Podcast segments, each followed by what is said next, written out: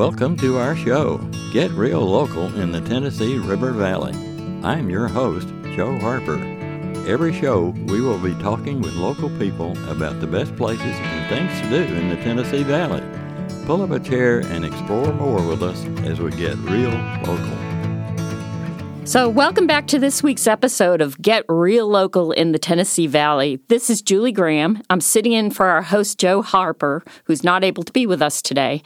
And today we're talking with Shannon O'Quinn, East Tennessee native and Senior Water Resource Specialist at Tennessee Valley Authority. Welcome, Shannon. Hey, Julie, it's great to be here today. And I always love to talk about the work that I do with TVA. I, um, I work all over the Tennessee Valley, and my main job is to work with partners, and that's federal, state, and local agencies to improve water quality and protect aquatic life. You know, the Tennessee Valley is a special place to be because we have over 300 different fish species, and over 100 mussel species have lived here in the past, and that's more than any other river system in North America. I know we love to sometimes call this the Amazon of the North. I know you play a very important role, and we have lots of anglers that come onto our lakes. So I want to talk a little bit with you about how you work on that quality, on the habitat, and specifically what you do to support the fisheries across the entire valley system. I want to let everybody know that I am an avid fisherman. I, a lot of people laugh at me because I've got two different fishing personalities. I say I'm I'm a bass fisherman and I'm running up and down the lake 70 miles an hour in a bass boat, and I'm also a trout fisherman, and I like to get out in mountain streams and on our tailwaters fly fishing. So I love to fish. Since I love being around the water and resources, that's just given me an opportunity with my job to work with several partners throughout the Tennessee Valley to help improve aquatic habitat, not only for the non game fish, the fish that you don't fish for, but also the fish that anglers are out there pursuing. For example, the past several years, TVA has been working on repairing Boone Dam, and the water levels were down at Boone Dam. And so while the water was down, we worked with the Tennessee Wildlife Resources Agency, TWRA, to plant vegetation in that drawdown area so it could grow. And then when water came back up, it would create a nursery habitat for the fish after the water comes back up. Uh, we've also been working with TWRA to install what we call reef balls. And these are concrete structures. A lot of fishermen may have seen them out on our reservoirs. If you're at Cherokee Dam, at the boat ramp down there, you can see where TWRA placed those reef balls, and they're just more permanent structures for fish and provide spawning areas, places for food to hang out, and so they can have access to food. And that's for all those Region 4 reservoirs in East Tennessee. They're aging reservoirs. There's not a whole lot of cover for fish to be in and around, and that's that's the reason we're putting those reef balls in. Uh, the other thing that we're doing is we're working with TWRA on Boone to do a study. You know, we're we're out there monitoring and specifically on Boone for the next three years just to see how that fishery recovers. So, um, really excited about that. But TVA does a lot of things that people don't realize to help our fisheries. We sample on all of our reservoirs. We look at the fish communities. We collect that data mainly in the fall and we share that data with all the resource agencies in the Tennessee Valley uh, if they want that data. And, and they use that to help manage those fisheries. But we look at that fish community, we know what's supposed to be there.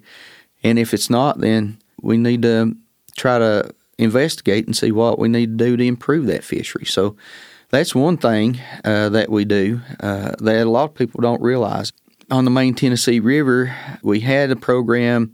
It was um, a monitoring program to look at sport fish. It's mainly bass, crappie, and walleye. We did it for several years, and we're starting it back up, mainly on the um, main Tennessee River uh, reservoirs right now. Uh, but we go out in spring when the fish are up shallow, and, and we look at the population of those fish that people are out catching, and we share that information with the states, and we share it with the public as well.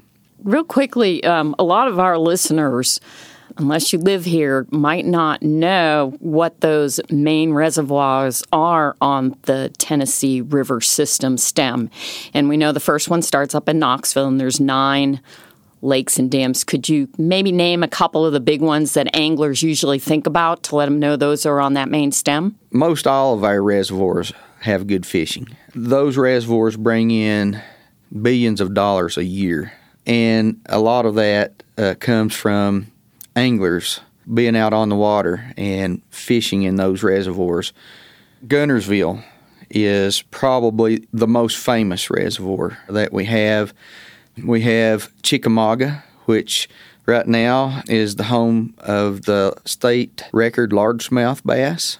Pickwick, Kentucky reservoirs are all good reservoirs to fish in, not just for bass. You know, a lot of people come to fish for bass. We attract professional bass fishing tournaments all over. You know, BASS actually ranks out these reservoirs every year you know, as to which reservoirs across the country are the best reservoirs to fish.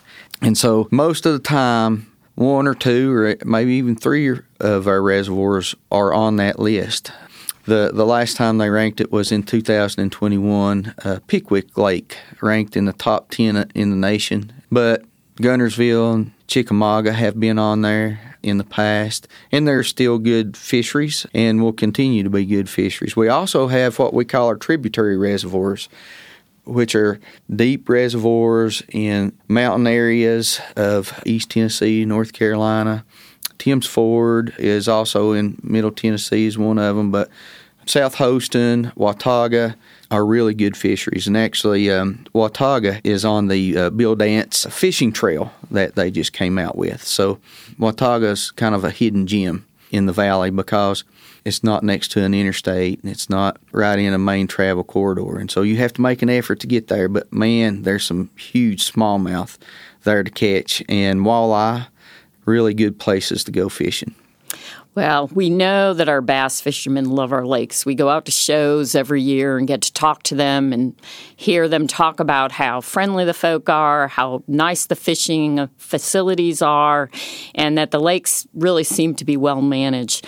But we also have some of the best trout fishing in the eastern United States. And those those natural streams that we find in East Tennessee are native, but TVA plays a big role in not only helping with trout fisheries, but also, you have a very unique project over on the Elk River in Middle Tennessee. We just talked a little bit about Tims Ford, right below Tims Ford in the tailwaters.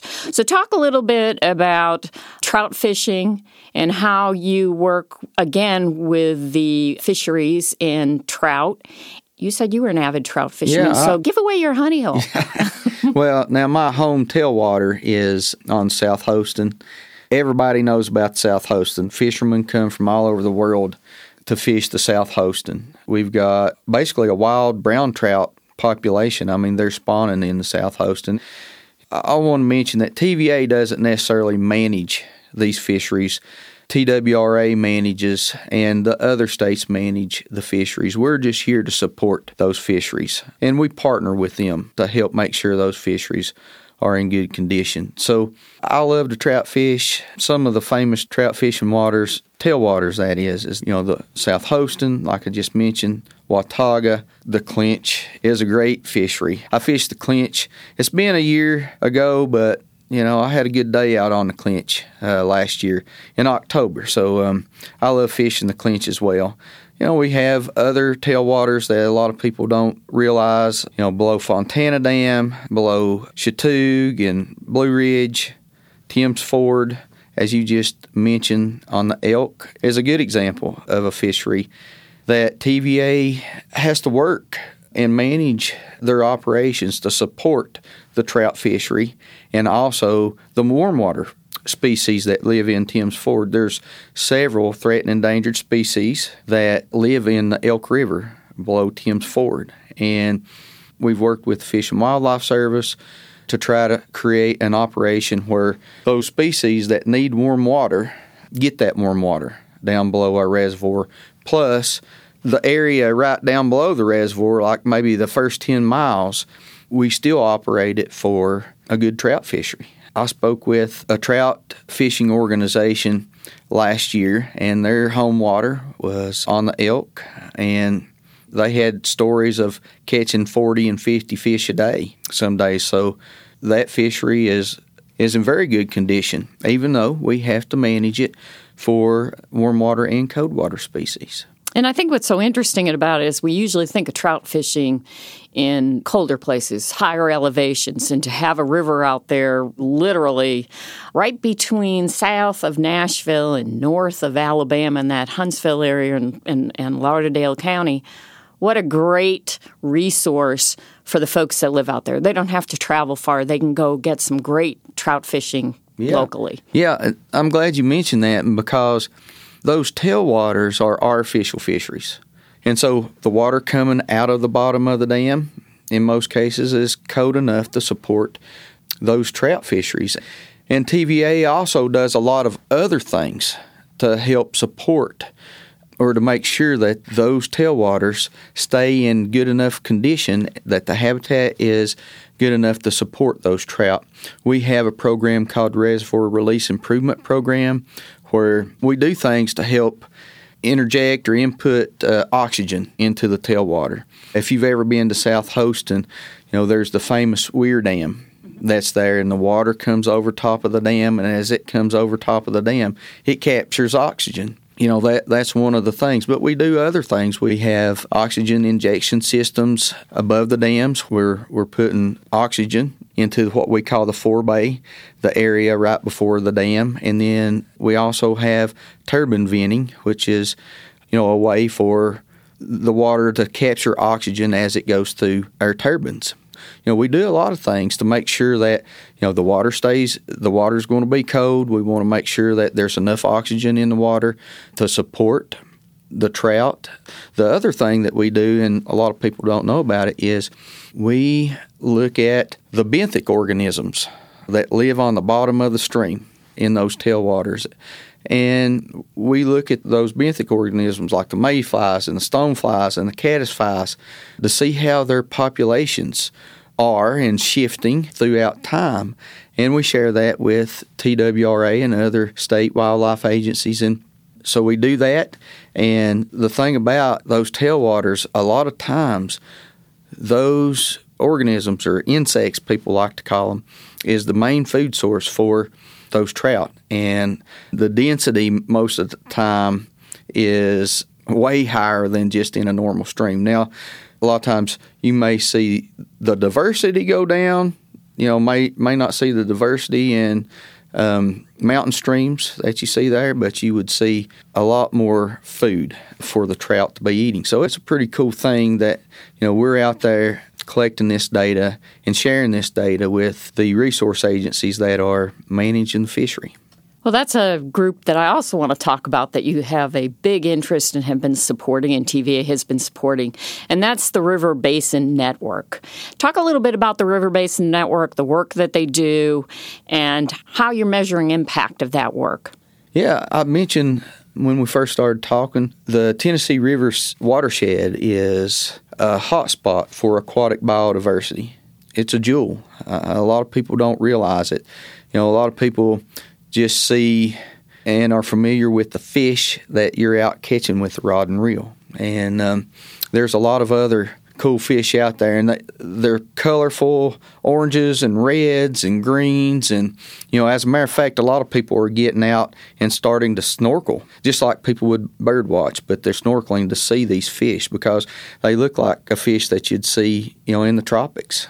We have this in our backyard, and there's a lot of good things going on throughout the valley to try to help protect the habitat for those uh, fish and mussels. But back in 2014, a group of agencies and organizations got together to support the efforts that are going on uh, in the valley to protect aquatic life. And so this is a, a group of agencies and organizations. Um, nonprofit organizations like the Nature Conservancy, universities like uh, Tennessee Tech and University of Tennessee, just all kinds of organizations working together to protect the diversity of the valley. And, and we did that because there's good things going on in Alabama, good things going on in North Carolina, good things going on in Tennessee, and we want to make sure that we're talking with each other.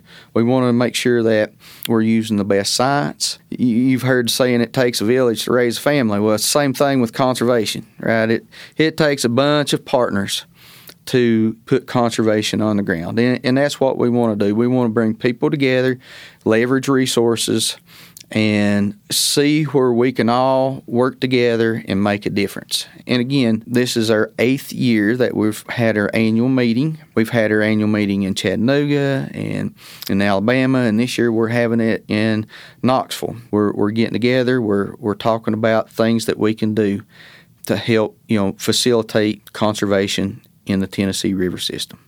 Well, we know that these groups and that group and TVA has been really involved in conservation. But how about for the individual person, that person who's living or playing in the watershed? What singular action could somebody take to help you with protecting the fisheries and, as you said, the whole aquatic biosphere? Yeah, a, a lot of people get out and um, pick up trash. That's one of the things that people do. But I tell you, one of the cheapest and most fun things to do is to plant vegetation, mainly trees, and we call that riparian vegetation. And plant trees next to the stream, uh, in front of your house, uh, you know, at a community park. We actually have a program with the Tennessee River Basin Network called Shade Your Stream. Uh, we also been working with uh, Mainsprings in uh, North Carolina, where we have workshops to help people learn about what kind of trees to plant, how to plant them. But anyway, just just getting vegetation on stream, it does a lot of different things. People don't realize it. It reduces erosion. It provides shade to make sure that the stream temperature stays constant. You know, a lot of these species, a lot of these fish can only tolerate a certain water temperature.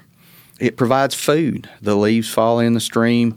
It's organic material that you know creates the food chain or food web in that stream. So it does a lot of different things, but that's one thing that an individual can do, you know, on his or her property and make a difference. Other things that you could do is uh, get involved with your local watershed coalition. There's a lot of watershed organizations out there that people can get involved with. And if you're a fisherman, look into Trout Unlimited. Trout Unlimited is has been around for a long time, and you know you can go talk fishing and learn fishing and do conservation work at the same time. Can we put a little plug in for fishermen with their dry wells and their boats? Just in the past few years, a lot of people have seen the introduction of invasive species. The zebra mussel is one of them. The zebra mussel is in the Tennessee River. There's a um, an algae in our cold water tailwaters called didymo that also coats the stream that has impacts on that benthic life. The zebra mussels, I mean, they cover everything. They cover um, boats and boat docks and native freshwater mussels, and they get into intakes, and you know, th- there's just a lot of impacts. And you know, one thing that you could do is when you're out wading and you're in a place that has didymo, you know, make sure that you rinse your boots and waders off and let them dry. Also, same thing with your boat. Make sure that you know you clean your live wells out and make sure that you don't spread zebra mussels. But those are just a few uh, invasive species. You know, I, I really don't want to get into it that much, but you know, there's another invasive species in the Tennessee River that has gotten a lot of attention, which is the silver carp. We just want to make sure that when we're catching bait, we do not transport bait from one reservoir to another, you know, like shad, because shad, it's very hard to tell the difference between shad and Asian carp when they're young. And so, you know, we, we don't want the spread of that fish on up the Tennessee River system. So, you know, there's things that we can do um, to help protect our fisheries and um, the Tennessee River. So, Shannon, I don't fish. I'm just going to be bluntly honest. Fishing is not my thing, but I get plenty of people that give me call and say, How do I know what the lake level is or when can I go below the dam based on generation? For those fishermen that are listening to us today, what is the simplest thing they can do to find out what water levels are on a daily basis and the generation schedule? You know, TVA several years ago developed an app that you can download. It's called the TVA Lake Information app. And you can download that on your phone, on your computer, you can open it up, select the reservoir or tailwaters that you're going to, and you know it gives you all kinds of information. It tells you the elevation of the reservoir. It, you know, it lets you know if the water levels have dropped, if they're on an upward trend, if they're generating and releasing in the tailwaters. It gives you all that information, and it's such a easy app to use. I've got it on my phone, and I use it constantly. I'm even using it while I'm out on the water. So, uh, very, very good app to have. I also want to put in a plug TVA. One of the things that we want to do is promote fishing and other outdoor recreation in and around our reservoirs. We manage about 293,000 acres of land around the reservoirs that people can use. It's open to the public. And we have another resource. It's called the TVA Recreation Map. And you can go on to TVA web page, download that map. It tells you where access sites are, boat ramps. It tells you where you can find a campground, hiking trails, things like that. So, if you're out fishing on the reservoirs and you've got the rest of the family that don't really like to fish, but they like to do other things, you know, that's a good map to see and look at before you go as well. So, Shannon, thank you for stopping by today and talking about the role that the TVA plays in protecting the fisheries. I want to thank all of our listeners for joining us today. And if you want to know more about the fisheries in the valley or about this story, visit the website at exploretrv.com and join us next time with more local stories from the valley. Thanks, Shannon. Thank you. A big thank you to our sponsor, Tennessee Valley Authority. Thanks for stopping in to listen today. If you have a great story or want to learn more, follow us on exploretrv.com. That's exploretrv.com.